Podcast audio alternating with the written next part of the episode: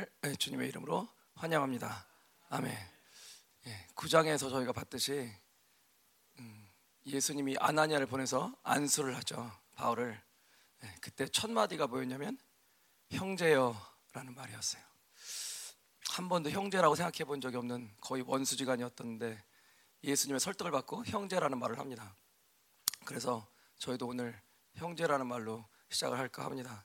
옆에 계신 분들한테 형제라는 말이 뭐냐면 내가 당신에게 교회 되길 원합니다. 그러니까 믿음으로 내가 당신을 위해 죽을 수 있습니다. 목사님께서 그렇게 말씀하셨잖아요. 두 분 이상 얘기를 해주세요. 형제님, 자매님, 내가 교회 되길 원합니다. 자, 교회 되길 원합니다. 자, 교회 되길 원하시는 분은 430장을 펴주십시오. 430 주와 같이 길을 가야겠습니다.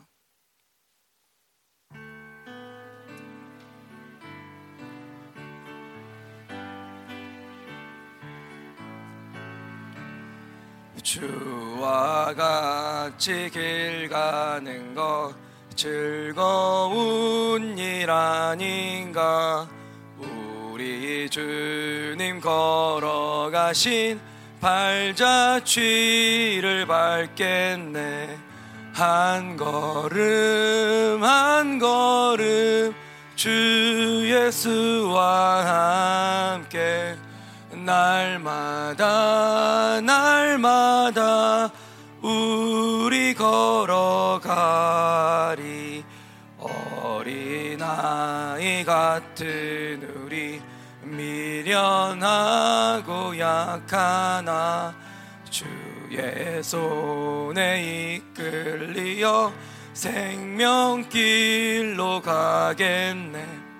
한 걸음 한 걸음 주 예수와 함께 날마다 날마다 우리 걸어가리. 꽃이 피는 들판이나 험한 골짜기라도 주가 인도하는 대로 주와 같이 가겠네. 한 걸음 한 걸음 주 예수와 함께 날마다 날마다 우리 걸어가리. 옛 선지자의 녹같이 우리들도 전국에 들려 올라갈 때까지 주와 같이 걷겠네. 한 걸음 한 걸음 주 예수와 함께 날마다 날마다 우리 걸어가리. 아멘. 네, 하루하루 예수님과 함께 하나님의 나라를 향한 그 길을 걸어가기를 원합니다. 아멘. 저희의 옛 모습을 보면 절망할 수밖에 없겠죠. 그러나 우리는 우리의 옛 모습을 보고 절망하는 것이 아니라 내가 무엇인가를 할 수 없다는 것 때문에 절망하는 것이 아니라 아무것도 할 수 없기 때문에 내 약함을 인정하고 주님 앞에 고백하는 거죠. 그 요한복음 15장처럼 7절처럼 주님을 떠나서는 내가 아무것도 할 수 없고 주님을 떠나서는 내가 아무 존재 의미가 없다는 것을 고백하는 거죠. 그럴 때 주님께서 뭐라고 말씀하시겠습니까? 넌 나의 영광이다. 넌 나의 찬송이다. 넌 나의 교회다. 넌 나의 영광스러운 교회다. 그렇게 말씀하시겠죠. 우리가 믿음으로 그것을 정확하게 받아들이기 어려울 때도 많이 있을 겁니다.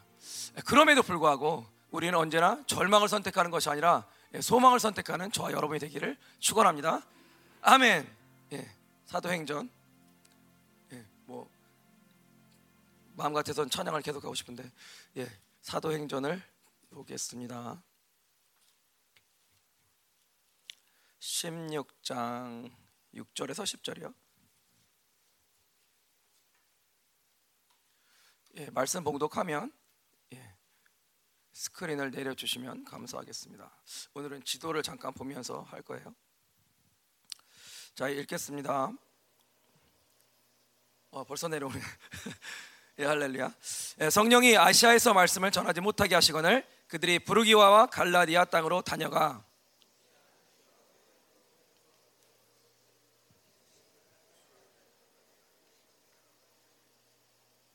무시아를 지나 드로아로 내려갔는데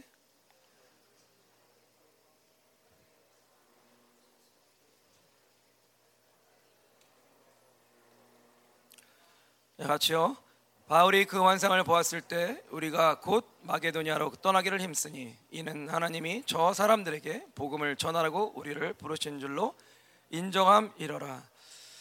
아멘.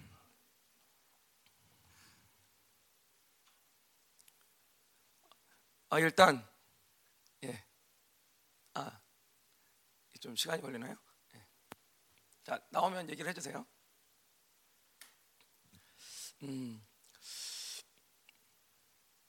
지도를 보면 조금 저희가 도움이 될 것 같아서. 나왔나요? 예. 오케이, 나왔습니다. 자, 저희가 지금까지 본 게 1차 전도 여행이었고요. 1차 전도 여행도 여기 보이시나요? 안디옥에서 출발합니다. 저게 아람, 수리아라고 말하는 그곳이에요. 안디옥의 이제 헤드쿼터, 본부죠. 출발해서 그 바울이 태어난 다소, 그 다음에 더베. 처음에 1차 전도행은 이쪽으로 가죠. 구브로에서 비시디아 안디옥, 그래서 이고니움으로 넘어와서 루스트라. 저희가 본 게 루스트라예요. 그리고 더베로 와서 이렇게 오게 되죠. 2차 전도행은 49년에서 52년 정도인데 다시 안디옥에서 출발합니다. 출발해서 아마도 다소를 지나서 더베, 루스트라, 이고니움, 비시디아, 안디옥까지 온 것 같아요. 그런데 여기에서 요 정도 근방에서 지금 문제가 발생합니다. 어디로 가야 될지를 잘 몰라요. 모른다기보다는 바울의 계획은 뭐였냐면 서진. 서쪽으로 가려고 그랬어요.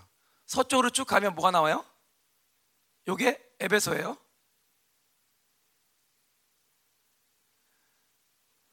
그러니까 우리가 요한이 보낸 7개 편지 거기 나오죠. 뭐 예를 들면 뭐 라오디게아 여기 있고, 여기 안 나왔지만 골로새가 여기 옆에 있고, 히라폴리스 있고.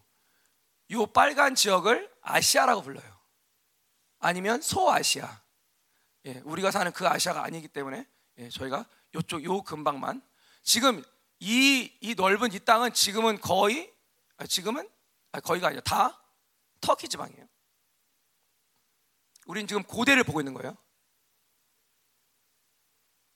요게 아시아고, 갈라디아가 어디 있습니까? 요게 갈라디아. 이 노란색 보이시죠? 요게 전체가 갈라디아예요.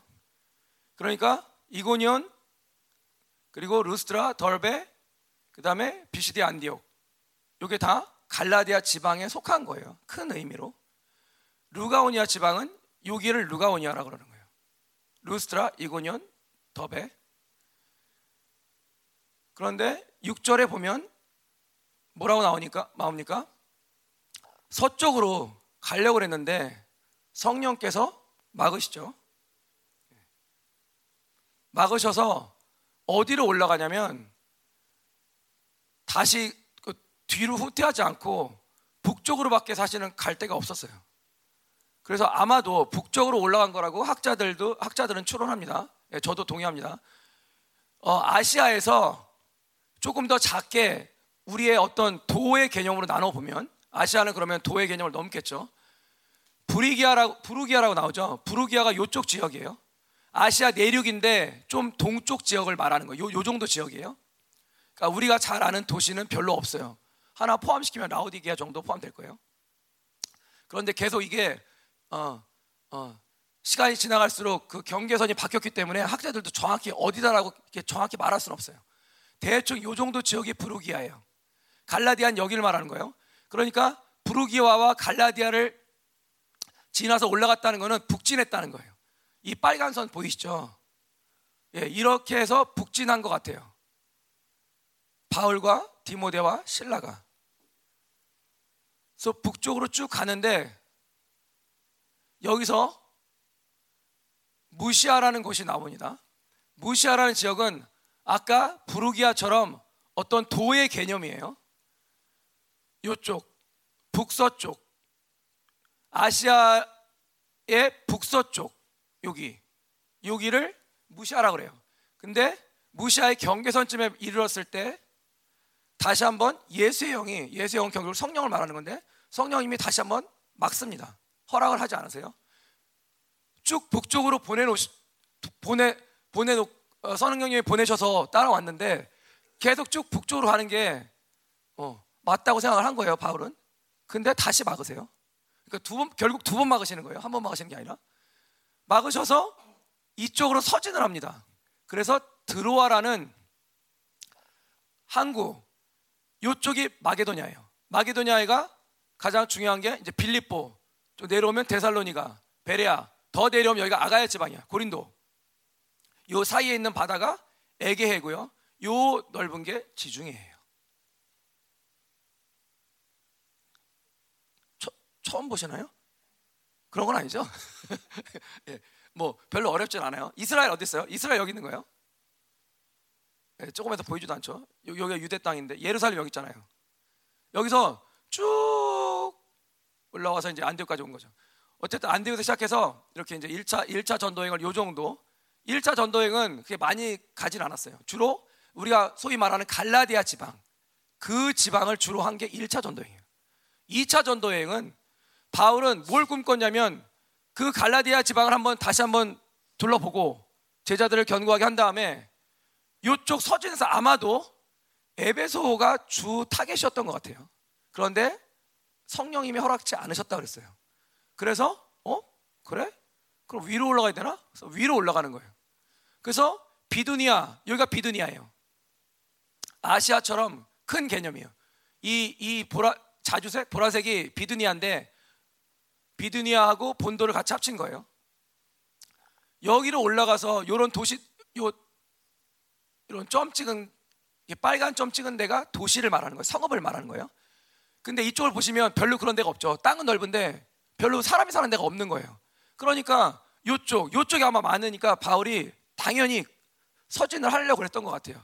그런데 막으시니까 그럼 위로 가야 되나? 그래서 북쪽으로 간 거예요.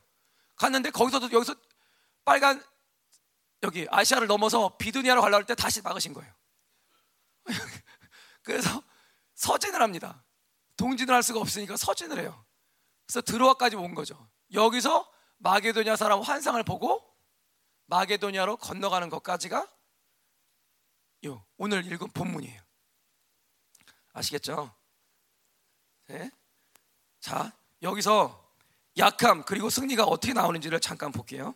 6절에 보시면 6절은 자, 원어에 보면 부르기아와 갈라디아 땅으로 다녀갔다. 왜냐하면 성령께서 아시아에서 말씀을 전하지 못하게 막으셨다. 이렇게 나와요. 똑같은 얘기입니다. 부르기아와 갈라디아 아까 보셨죠? 결국 북쪽. 왜 북진할 수밖에 없었냐? 에베소가 서쪽인데 그쪽을 막으셨어요. 6절은 뭘 말하냐면 결국은 내 생각, 내 계획하고 하나님의 생각과 하나님의 계획이 부딪힌 거예요. 그런데 바울은 약함을 선택합니다. 내 생각을 내려놔요. 그리고 성령님의 생각을 취합니다. 그러니까 나의 약함을, 나의 한계를 인정하고 내려놓았을 때 성령님께서 계시를 주시는 거예요. 그게 6절이에요. 그래서 성령의 계시를 따라가는 거예요. 왜 성령님이냐? 고린도전서 2장 10절, 11절에 보시면 성령은 하나님의 가장 깊은 것까지도 통달하시는 분이에요. 예, 그러니까 하나님의 뜻이 뭔지 방향성이 어딘지 그거를 정확하게 계시해 주실 수 있는 분이 성령님이에요.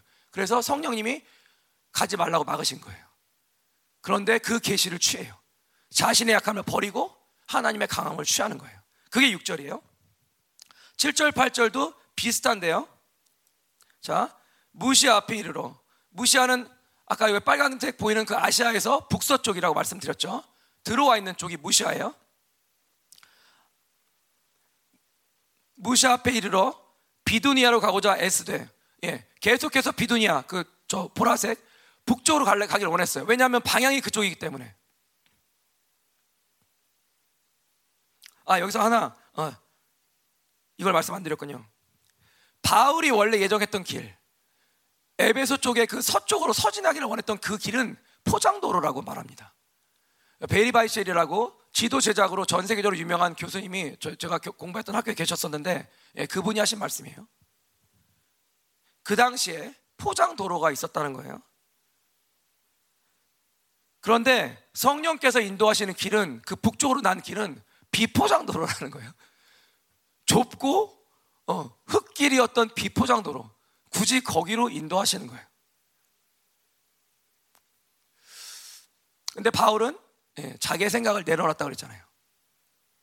좋은 길, 누가 봐도 에베소 쪽으로 가는 게 맞는 것 같은데. 그런데 그 생각을 포기해요. 포기하니까 뭐가 열리냐면 좁고 먼지 풀풀 날리는 비포장 도로가 열려요. 그래서 북진을 합니다. 디모데와 실라가 아무 불평 없이 따라옵니다. 왜냐하면 바울은 성령을 철저히 의지하는 사람이기 때문에. 그래서 북진을 하는 거예요. 근데 아까 보라색 보이시죠? 저쪽이 비두니아예요. 그러면 비두니아 쪽으로 더 올라가기를 성님께서 원하셨구나. 예, 더 치고 올라가려고 그랬어요. 그런데 거기를 이번엔 예수의 영이 막으시는 거예요. 예수의 영은, 예, 신약에 여기밖에 나오지 않는 독특한 표현입니다. 목사님도 아마 예수의 영에 대해서는 특별히 설명하신 게 없는 걸로 제가 알고 있는데, 예수의 영은 성령이에요. 그런데 굳이 예수의 영이라고 말씀하신 것은 아마도 삼위 하나님의 역동성을 표현한 어떤 방법인 것 같아요. 그러니까 6절에서는 성령님과의 긴밀한 교제를 했던 거죠, 바울이. 그러나 7절, 8절에서는 이제 예수님도 같이 나와서 교제를 하십니다. 그런데 굳이 예수의 영이라고 말한 것은, 예수는 가장 중요한 것 중에 특징 중에 하나가 지혜예요. 예수는 소피아예요. 그래서 여기서는 계시뿐만 아니라 지혜까지 예수의 영이, 성령님께서 바울에게 주신 것으로 생각이 됩니다. 그래서 똑같아요. 7절, 8절도 자기 생각, 그 약함을 내려놨어요. 그랬더니 예수의 영이, 성령이 바울에게 뭘 주셨냐면 계시 플러스 지혜를 주셨어요. 어떻게 풀어지나를 잠깐 보겠습니다. 자, 무시 앞에 이르러 비두니아로 가고자, 북쪽으로 가고자 애썼는데, 이 애쓰다는 거는 시도했다는 거예요. 한번 시험해봤다는 거예요. 그렇게 시도를 했는데 안 된다는 거예요. 그러니까 바울도 사실은 아무 생각 없이 간 게 아니라 내가 여기가 두드리는 거예요. 성령께서 열어주시나 안 열어주시나를 두드려보는 거예요. 그런데 안 열리니까 자신의 생각을 다시 내려놓는 거예요. 아, 아니구나. 여기서도 좌절이나 절망하는 게 없어요. 불평하는 것도 없어요. 철저하게 성령에 장악된 사람이니까, 예, 자기 생각을 내려놓는 거예요. 자기 계획을 내려놓는 거예요. 예수의 영이 허락하지 않으셨어요. 6절처럼 7절도, 예, 성령께서 막으셨어요. 그런데 여전히 불평하지 않아요. 무시아를 지나서 드로아로 갔는데, 그러니까 비두니아로 갔는데 그걸 막으신 거는, 예, 예수의 영, 성령의 계시예요. 그런데 지혜는 어떻게 풀어주냐면, 서진하라, 서쪽으로 가라. 이건 지혜의 부분인 것 같아요. 무시아를 지나서, 무시아는 아까 여기, 예, 북서쪽 이쪽 지방 전체를 무시하라 그러는 거예요. 예, 도시가 아니라 이쪽 지역이에요. 여기 쭉 올라가다가, 이 라인 타고 쭉 올라가다가 여기서 막히니까 이쪽으로 보내셨다는 거예요. 보내셨는데 그것은, 예, 물론 계시지만 지혜로 볼 수 있는 부분이에요. 그래서 결국은 드로아까지 머물게 하시는데, 지혜는 목사님 뭐라고 그러셨냐면, 하나님, 모든 하나님의 계시를 하나님의 방식대로 풀어가는 능력이라고 말씀하셨어요. 물론 계시, 뭘 할 거냐, 이게 계시죠. 하나님이 무엇을 할 거냐, 그 다음에 어떻게 할 거냐, 이게 지혜죠. 물론 그렇게 단순하게 말할 수 있지만 또 하나 지혜의 측면은 뭐냐면 하나님의 모든 계시가 있으면 그 계시를 하나님께서 원하시는 방식대로 풀어가는 거예요. 그런데 정확하게 어느 방향으로 갈지 몰랐는데 일단 막아놓고서 예수의 영이 성령께서 하신 게 뭐냐면 서진할 수 있는 마음을 주셨어요. 그게 지혜의 마음을 주셨다고 저는 보는 거예요. 그래서 서진을 합니다. 그런데 드로아까지 갈지 몰랐죠. 그런데 드로아에 머물러게 돼요. 무시아를 따라서 그러니까 무시아 그 지역을 넓은 지역을 거쳐서 서진을 하면서 드로아까지 간 게 하나님의 지혜였다는 거예요. 그 지혜를 따라서 바울이 움직였죠. 그런데 여기서 추측해 볼 수 있는 건 길을 가면서 아마 걸어갔을 거예요. 길을 가면서 아마도 하나님의 계시와 지혜가 지금 임한 건 맞지만 지혜와 계시형, 그 에베소서 1장 17절에 말하는 지혜와 계시형을 아마도 계속해서 바울은 간구했던 것 같아요. 왜 그랬는지는 이따 풀어져요. 지혜도 풀어지고 계시도 풀어져서 이제 대충 어느 정도의 방향성은 나왔어요. 그런데 지금 바울이 여전히 잡지 못한 게 뭐냐면 어디서 복음을 전할지를 전혀 감을 잡지 못해요. 마치 미로를 헤매는 것 같은 거예요. 비시디아 안디옥까지는 정상적으로 왔어요. 그 전에 한번 다 머물렀던 지역이기 때문에 별 무리 없이 왔어요. 근데 그 다음에 새로운 지역을 여는데 이런 이 아시아 서쪽 에베소 쪽이라고 생각해서 그쪽으로 걸어가고 있었는데 막으셔서 위로 갔더니 위도 또 다 막으셔서 그러면 서진할 수밖에 없었는데 서쪽으로 쭉 와보니까 들어와 항구예요. 좀 있으면 바다인 거예요. 그래서 그 과정 동안 지혜와 계시형을 계속해서 더 부어달라고 아마도 바울은 간구했었던 것 같아요. 그 결과 어떻게 되냐면 9절 10절에 보시면 밤의 환상이 바울에게 보이니 마게도냐 사람 하나가 서서 그에게 이제 간구합니다. 마게도냐를 건너와서 우리를 도우라. 이런 환상을 보게 됩니다. 그런데 아까 제가 말씀드린 대로 지혜가 풀어져서 드로아까지 잘 왔는데 지혜와 계시형을 계속해서 구했다. 그게 10절에 나오고 있어요. 바울이 그 환상을 보았을 때 대처하는 거에 보면 나옵니다. 우리가, 여기서 우리가라고 나오죠. 좀 특이한 표현이죠. 사도행전은 누가 썼냐면 누가가 썼어요. 그래서 거의 모든 학자들이 동의하는 게 여기서 누가가 등장합니다. 누가가 이때 같이 있었다는 거예요. 16장 1절에 보시면 디모데를 합류시키죠. 루스트라에서 살고 있었던 디모데를 합류시킵니다. 그 전에 바울은 실라를 데리고 떠났죠. 15장 40절에 보시면 바나바도 사실 같이 떠나야 되는데 싸웠죠. 둘이 엄청 싸웠어요. 막아놓고서. 그래서 갈라진 거예요. 갈라져서 서로 따로따로 간 거예요. 그래서 바울은 실라 데리고 떠난 거예요. 그런데 루스트라에서 디모데를 합류시켰어요. 그런데 지금 드로아까지 내려왔죠. 그 즈음에 드로아 오기 전이던 아니면 북진을 하는 그 상태였던 어느 시점에서 누가는 합류가 된 것 같아요. 그래서 우리라는 표현을 씁니다. 그래서 이 우리는 누굴 말하냐면 바울과 디모데와 실라와 누가를 말하는 거예요. 특별히 이 네 사람을 말하는 거예요. 우리가 곧 마게도냐로 떠나기를 힘쓰니, 자, 환상을 봤는데 하나님의 지혜를 계속해서 간구했던 바울은 지혜의 은사로 그 환상을 풀어내는 거예요. 환상을 봐도 우리가 지혜의 은사가 열리지 않으면, 지혜의 말씀이 들어오지 않으면 환상을 풀 수가 없어요. 마게도냐 사람 하나가 왜 그렇게 말을 하는지 사실 우리가 지혜가 없으면 풀 수가 없다는 얘기예요. 우리가 훈련할 때도 환상을 볼 때 그렇잖아요. 지혜가 있어야 환상이라는 게 풀리는 거예요. 우리가 또 이렇게 사역할 때도 이제 마찬가지고요. 그래서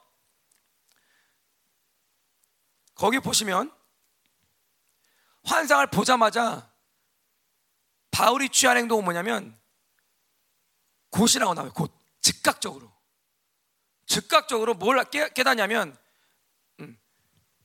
마게도냐가 지금 이 시간에 하나님의 마음이 부어지는 곳이구나, 우리가 가서 복음을 전파해야 할 곳이구나 즉각적으로 알아버리는 거예요.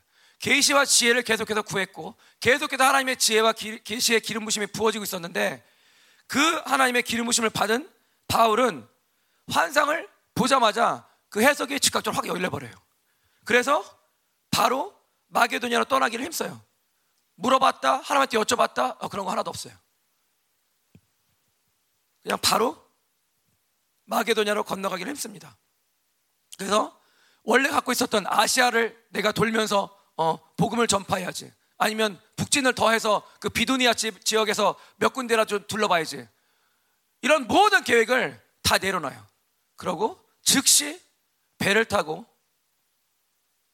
그 섬 하나를 지나서 네아폴리 가서 바로 빌립보로 들어가요. 그래서 16장 11절서부터 보면 빌립보가 나오죠. 그래서 그쪽 지역에서부터 이제 본격적인 2차 전도 여행이 시작됩니다. 그래서 2차 전도 여행은 그쪽 그 마게도냐 지역 밑으로 내려오면 아가야 지역, 여기가 주예요. 가장 오래 있었던 머물렀던 데는 고린도죠. 1년 반. 에베소는 들렸냐? 예, 들리긴 합니다. 잠깐 보실까요? 18장 19절에 에베소에 들리긴 해요.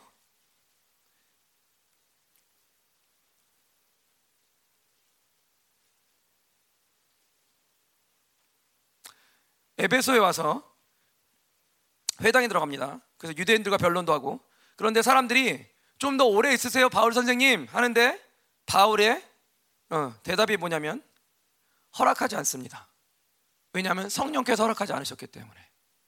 예, 그냥 잠깐 답사온 것처럼 들리는 것뿐이에요. 그런데 작별하면서 이런 말을 합니다. 만일 하나님의 뜻이면 너희에게 돌아오겠지. 그러고 실제로 돌아옵니다. 이 떠났을 당시가 51년, 52년 정도였어요. 주후. 그런데 3차 전도여행이 바로 23절서부터가 3차 전도여행이 시작되는 거예요. 3차 전도여행의 대부분은 에베소에서 보냈습니다. 3년 정도. 그리고 19장서부터 본격적으로 에베소서의 사역이 시작돼요.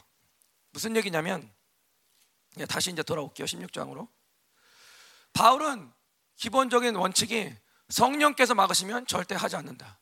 그리고 성령께서 여시면 그곳이 어떻게 뭐 흙길이건 뭐 가시밭길이건 들어간다. 그래서 결국 그렇게 원했던 에베소를 잠깐 들리긴 했지만 들어가서 사역하진 않아요. 그리고 하나님의 뜻이면 오겠지, 그 말을 남기고 떠나는데, 그 말을 남기고 떠난 지 1년도 채 안 돼서 52년에 다시 에베소로 들어옵니다. 그래서 에베소의 사역이 활짝 열리죠. 뭐 아볼로도 만나고 뭐 많은 사람들을 만나는데, 지금 그렇게 되는 거예요.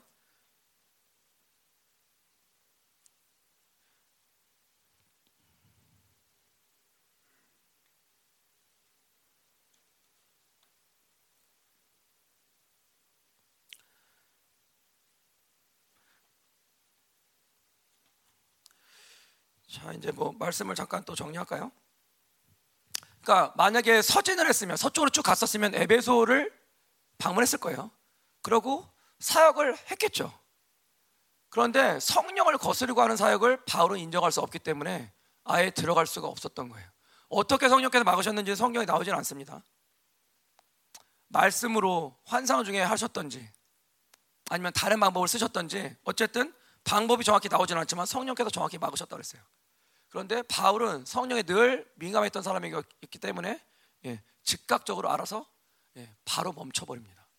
그래서 그 꽃길은 아니지만 잘 닦인 포장도로를 내려놓고 먼지 풀풀 나는 좁다란 그 시골길 같은, 시골길 중에서도 정말 시골길 같은 그런 곳을 따라서 북진을 하는 거예요. 자기 앞에 펼쳐질 어떤 것도 계산이 없어요. 그래서 쭉 올라가려고 그랬죠. 그런데 다시 막으세요. 여전히 좌절하지 않아요. 그래서 하나님의 지혜와 계시가 다시 열려서 서진하라고 명령이 나온 것 같아요. 그래서 서쪽으로 가는 어떤 그런 인도함을 받은 것 같아요. 그래서 서진을 합니다. 여전히 서쪽으로 갈 때도 많은 시간, 많은 날들을 걸어갔을 텐데 아무것도 모르죠. 사실은 모르는데 기도만 했던 것 같아요. 하나님, 당신의 지혜와 계시를 주셔서 내가 복음을 전할 그 땅을 알려주십시오. 드로아에 가서도 성령께서는 그곳에서 전하라 말씀하지 않으세요. 단지 환상 하나 딱 보여주세요. 그런데 지혜와 계시의 영이 충만했었던 바울은 즉각적으로 알아버려요. 아, 하나님의 마음이 마게도냐를 향하고 있구나. 그래서 자기의 모든 계획, 모든 약함을 정확하게 다 내려놓고, 하나님, 성령께서 원하시면 내가 그쪽을 가겠습니다. 그래서 배를 타고 11절에 보시면 드로아에서 배로 떠나 사모드라게, 조그만 섬이 하나 보일 거예요. 사모드라게라는 조그만 섬을 거쳐서 그 다음날, 그러니까 사모드라게 섬에서 하룻밤 잔 거예요. 그러고서 이튿날 네아폴리, 그것도 거기 항구에 있어요. 네아폴리로 가고 그 다음에 빌립보에 이르는 거예요. 결국 여기 드로아까지 왔다가 여기서 환상 보고 요섬 사모드라게 섬에서 하룻밤 자고 네아폴리, 제일 첫 번째 만나는 요 도시를 지나서 빌립보, 여기까지 도착한 거예요. 그러고 이제 쭉 2차 전도 여행은 이렇게 데살로니가, 베레아, 쭉 내려와서 고린도, 이렇게 해서 쭉 이렇게 에베소. 여기는 사역한 건 아니고 아까 들렸죠. 18장에 보면 들리고 얼른 떠나서, 사람들은 머물러 달라고 그랬는데 원치 않으시니까 성령께서 쭉 와서 예루살렘까지 가게 되고 다시 안디옥으로 복귀를 합니다. 어쩌면 3차 전도여행 때 그렸던 그 계획이 2차 전도여행에서 바울이 꿈꿨던 계획이에요. 그런데 성령께서 막으시니까, 예수의 영이 막으시니까 뒤도 안 돌아보고 포기해버려요. 그리고 2차 전도여행 때, 여러분 보시면 아시겠지만 뭐 데살로니가, 베레아, 그 다음에 뭐 아덴, 고린도 이런 데서 사실 어마어마한 사역을 감당하죠. 그리고 3차 전도여행 때 기다렸는데 결국 에베소의 문을 여시고 에베소에서 3년이라는 긴 시간 동안 정말 어마어마한 사역을 감당하게 하시고 이제 복귀를 시키십니다. 그러니까 6절을 보면, 이제 정리할게요. 내 약함을 내려놨더니 성령께서 계시를 주셨고, 7절, 8절 내 약함을 역시 인정하고 내려놨더니 하나님께서, 예수의 영이, 성령이 계시와 지혜를 열어주셨고, 계속해서 지혜와 계시를 간구하면서 기도했더니 9절, 10절에 승리를 주시는데, 이 승리는 뭐냐면 복음 전할 땅을 가르쳐 주셨다는 거예요. 6절, 7절, 8절 많은 날 동안 바울의 하나님의 뜻대로 하는 근심이 뭐였냐면 복음을 전할 땅이 보이지 않았어요. 그거를 찾아 헤맸던 거예요. 그 과정이었는데 9절, 10절에서 이제 모든 갈증이 해소됩니다. 바로 마게도냐가 그 답이었어요. 그런데 그것만이 승리가 아니라 복음이 진보하는 그런 놀라운 역사가 벌어지는데, 그건 10절에 나온 건 아니죠.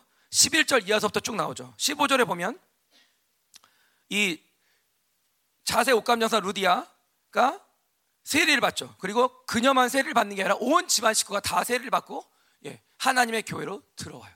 교회가 돼요. 이런 일이 이제 빌립보에서 벌어지죠. 바울이 이렇게 생각했을까요? 혹시 내가 에베소에 갔어도 이 정도 사역은 할 수 있었어? 아니요.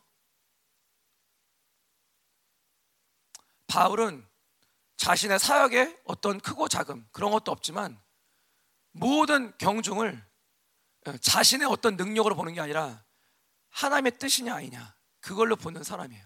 그렇기 때문에 지금은 몇 명밖에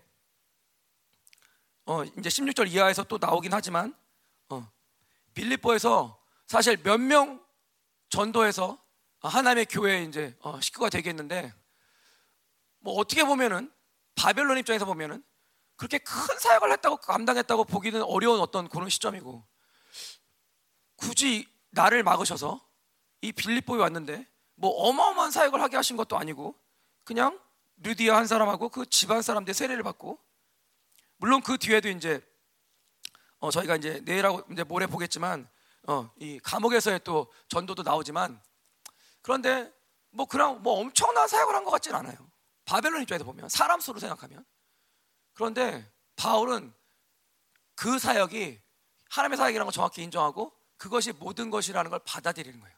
자신의 어떤 지혜, 생각 이런 것들 내려놓으니까 하나님의 생각, 하나님의 뜻, 하나님의 계획, 하나님의 지혜가 임해서 그대로 했더니 자기가 있었으면 잘 되지 않았을 이런 모든 사역들이 술술술술 당신의 뜻대로 풀려가는 것을 보고 한 사람이든 두 사람이든 그것이 중요한 것이 아니라 하나님의 뜻대로 하는 이 사역이 맞지 그러면서 하나님을 찬양하는 그런 놀라운 사역자가 됩니다. 그래서 9절 10절은 결국은 이제 승리의 부분인데 하나님의 지혜와 계시형이 부어진 바울에게 부어진 그 결과가 뭐냐? 예, 결국 승리인데 그 승리는 두 가지예요. 첫째는 복음 전할 그 땅을 결국은 찾을 수 있었다. 그래서 모든 갈등이 해소됐다는 게 첫 번째 승리고, 그리고 10절에는 정확하게 나오지 않지만 11절 이어서부터 쭉 나오는데 복음은 끊임없이 앞으로 나아간다. 성령의 뜻만 거스르지 않으면 복음은 계속 나아갈 수밖에 없다. 그래서 결국 이 6절 10절까지 이 짧은 9절 가운데 우리가 뭘 받아야 되냐면 내 생각과 하나님의 생각이 부딪히면 반드시 내 생각은 내려져야 된다. 내 지혜와 하나님의 지혜가 만나면 반드시 내 지혜는 내려져야 된다. 세상의 지혜와 하나님의 지혜가 만나면 세상의 지혜는 반드시 꺾어져야 된다. 그랬을 때 하나님께서 어떤 일을 이루시냐? 당신의 일을 이루시는 거예요. 우리의 약함을 인정하고 내려놓을 때 하나님께서 일하시는 걸 우리가 보는 거예요. 그리고 하나님이 일하시면 반드시 뭐 한다? 승리한다. 아멘? 예, 다시 한번 우리가 우리 약함을 내려놓고 인정할 때 하나님께서 일하신다. 그리고 하나님께서 일하시면 반드시 승리하신다. 그러니까 우리는 승리자예요. 뭐 이렇게 저렇게 저희가 힘든 순간들도 있고 죄를 짓는 순간들도 있고 그래서는 안 되지만 절망의 순간들도 있습니다. 그러나 궁극적으로 우리에게 승리를 주시는 분은 성삼위 하나님이시기 때문에 우리의 어떤 뜻, 우리의 잘못된 생각들, 우리의 견고한 진들이 파괴되고 우리의 약함이 내려질 때, 우리의 단점이라고 여겼던 부분들이 하나님한테 내려질 때 하나님 당신을 떠나서 난 아무것도 할 수 없습니다. 그렇게 우리가 고백하고 실질적으로 그런 믿음의 삶을 살아갈 때 하나님께서는 우리를 통해서, 교회를 통해서 못하실 일이 없다 있다? 없다. 하나도 없는 거예요. 그래서 어저께 본 것처럼 태어나면서부터 걸어보지도 못한 그런 환자를 말 한마디에 바울처럼 그렇게 일으키는 역사를 만들 수 있는 겁니다. 이런 놀라운 하나님의 지혜와 능력의 역사가 여러분과 저의 삶에 날마다 펼쳐지기를 축원합니다. 아멘. 예, 기도하시겠습니다.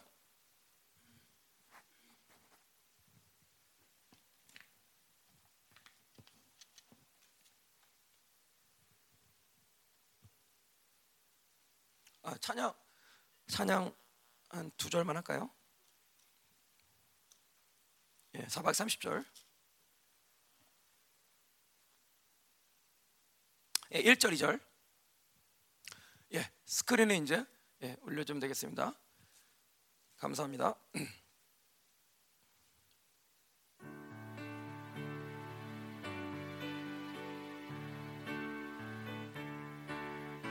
주와 같이 길 가는 것 즐거운 일 아닌가. 조금만 빠르게. 우리 주님 걸어가신 발자취를 밟겠네. 한 걸음 한 걸음 주 예수와 함께 날마다 우리 걸어가리. 어린아이 같은 우리 미련하고 약하나 주의 손에 이끌리어 생명길로 가겠네. 한 걸음 한 걸음 주 예수와 함께 날마다 우리 걸어가리. 아멘. 이 고린도서 때 저희가 고린도서 집회 때 받은 모든 영광과 모든 자유의 기름 부심이 우리 안에 더 충만히 흐르기를 축원합니다. 이렇게 생각하지는 마세요. 난 이미 많은 은혜를 까먹은 것 같아. 그리고 나는 또 죄를 지었어. 난 어쩌면 이 모든 일에 합당치 않은지도 몰라. 이건 정확히 하나님께서 주신 생각이 아니에요. 예, 이세벨과 적그리스도가 준 생각이죠. 습관적인 죄를 계속 짓거나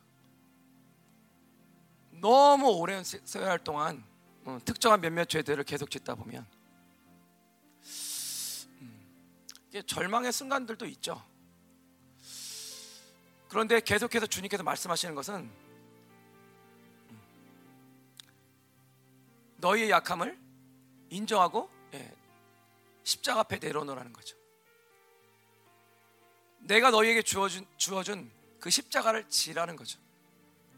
내 아들 예수의 생명을 너희 몸에 짊어지라는 거죠. 그 고난의 길이 얼마나 힘들지 내가 알고 있는데 그러나 모든 필요한 것을 내가 공급하겠다. 내가 너희와 함께하고 임마누엘의 하나님과 함께하고 궁극적 승리를 보장하겠다. 왜냐하면 너희는 나의 영광의 찬송이고 내 나라의 후사이기 때문에 그 영광을 같이 나눌 자들이기 때문에 너희는 왕이기 때문에 내가 너희에게 주지 못할 그 무엇이 어디 있겠냐 그렇게 말씀하시는 거죠. 그럴 때 우리는 잠깐 절망하고 잠깐 실망을 할 수 있겠지만 그러나 다시 저희가 회개하고 다시 하나님 이 새 사람의 질서 새로운 피조물의 그 역사 그 하나님께서 여시는 새로운 창조물의 역사 안으로 내가 다시 한번 들어가기를 원합니다. 하나님께서 말씀하시는 그런 새로운 피조물, 작년이었군요. 작년에 나왔던 누구든지 그리스도 예수 안에 있으면 새로운 피조물이라. 이전 것은 지나갔으니 보라 새 것이 되었도다. 예, 말로만 저희가 떠드는 것이 아니라 진리로만 이렇게 쓰여 있는 로고스가 아니라 실질적으로 레마가 되어서 내가 새로운 피조물이지. 내가 주님의 영광의 찬송이지. 내가 주님의 자존심이지. 김민호 목사님만 이뻐하시는 게 아니라 나도. 김민호 목사님 못지않게 하나님께 나를 사랑하시지. 그러나 나는 역시 주님을 떠나서는 여전히 주님을 떠나서는 아무것도 할 수 없고 어떤 존재의 의미도 찾을 수 없는데 그러나 주님께서 나와 함께 하시면 내가 모든 세상을 통치할 수 있는 그런 교회의 영광스러운 그런 권세가 나에게 있음을 내가 믿는다. 내가 믿습니다. 우리가 그런 교회의 영광이 우리 안에 있음을 믿습니다. 하나님 이 시간 가운데 교회의 영광이 그 교회의 자유가 그 영광의 자유가 아버지 바울에게 풀어졌던 것처럼 지혜와 계시가 아버지 풍성하게 바울에게 열렸던 것처럼 아버지 하나님의 지혜와 계시가 그 영광의 자유 그 교회 대회의 영광의 자유가 아버지 시간 가운데 우리 가운데 풀어지게 하셔서 어떤 묶임도 아버지 완전 완벽하게 풀어주시고 특별히 우리 사고 가운데 묶여있는 이런 모든 묶임들 이 견관지들이 예수의 보혈로 그 보혈의 능력을 완전히 파괴되게 하시고 아버지 하나님께서 뜻하시면 당신께서 원하시면 우리가 어디든지 가서 그곳에 당당하게 주님의 이름으로 주님의 영광을 위해서 주님의 믿음으로 그곳에 설 수 있도록 주님 도와주시옵소서. 믿음 소망 사랑 아버지 당신의 모든 전존재가 우리의 삶 가운데서 폭발하는 역사가 일어나게 해주셔서 기도하겠습니다.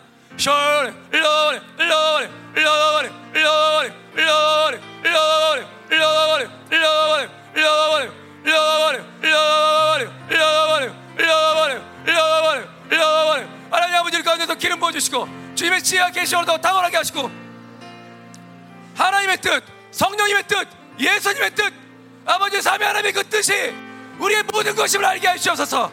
하나님께서 뭐 말씀하시면 언제든지 멈출 수 있게 하시고 주님께서 가라 하시면 그것이 어떤 땅이든 아버지 믿음으로 갈 수 있는 하나님의 믿음이 그 절대자의 믿음이 그 창조자의 믿음이 그 순결한 믿음이 우리 모든 지체 가운데 부어지게 하옵소서. 부어지게 하옵소서. 우리의 모든 생각에 견고한 일들이 파괴될지어다. 파괴될지어다. 파괴될지어다.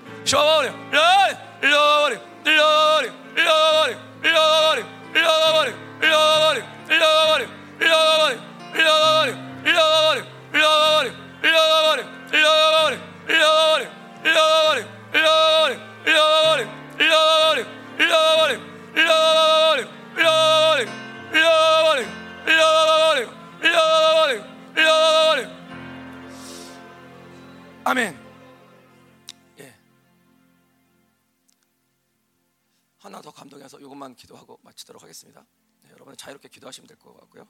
내일하고 모레는 말씀드린 대로 그 바울과 실라가 옥에 갇히는 그 부분만 여러분 읽어보시면 될 것 같아요. 지성전을 위해서 기도하겠습니다. 어저께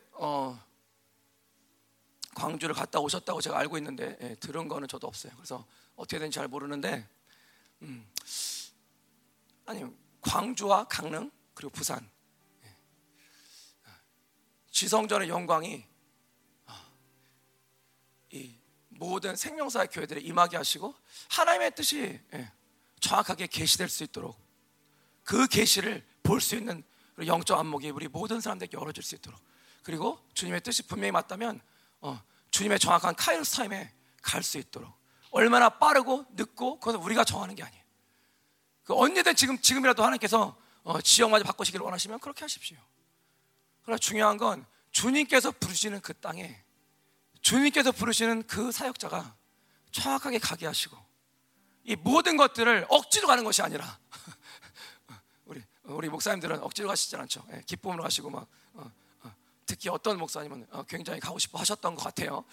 그러나 이 모든 것들이 교회됨으로 또 하나님의 존재됨으로 우리의 지체됨으로 연합됨으로 풀어져서 아버지 우리가 누가 지성전에 가든지 아버지 우리가 철저하게 그분을 지지하고 하나님의 뜻이 그곳 가운데 광주 땅 가운데 또 강릉 땅 가운데 또 부산 땅 가운데 하나님이 이루어지는 그런 날들을 그런 이루어지는 역사를 하나님 이 열방교회 생명사에 같이 만들어가게 하여 주옵소서.